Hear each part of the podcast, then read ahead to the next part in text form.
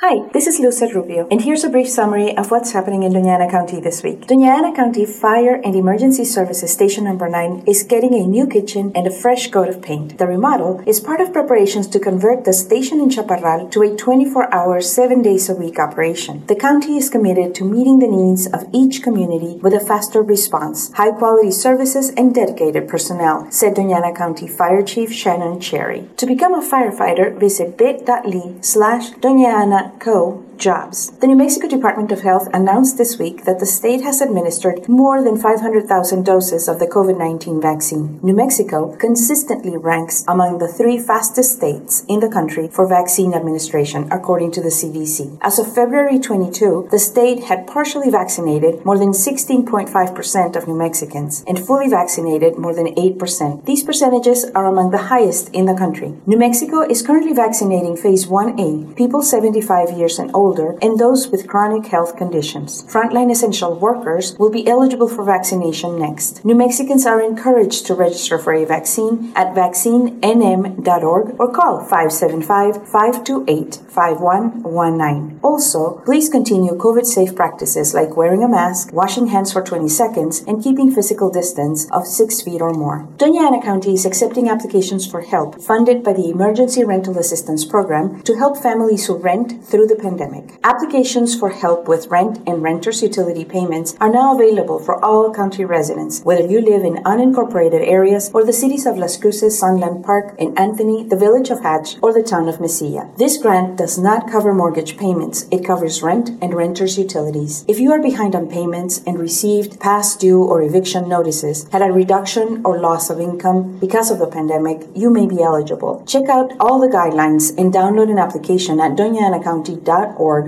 slash rent dash utilities dash assistance. If you have questions or need help, please call 575-525-5898 or email erap at doñaanacounty.org. La información también está disponible en español. Por favor visite doñaanacounty.org. This project is supported in whole or in part by federal CFDA number 21.023, awarded to Doña Ana County by the U.S. Department of the Treasury. Narcan training in March, sponsored by Doña Ana County's Health and Human Services Department is now available. Get a free Narcan kit and learn more about how and when to use it. The 90 minute training begins at 10 a.m. and is available on Thursday, March 4 or Fridays, March 12, 19, or 26. To register, please visit doñaanacounty.org and scroll down to community events. That's what's going on in Doña Ana County this week. For more immediate updates, please visit doñaanacounty.org or follow us on Facebook, Instagram, LinkedIn, Twitter, or YouTube.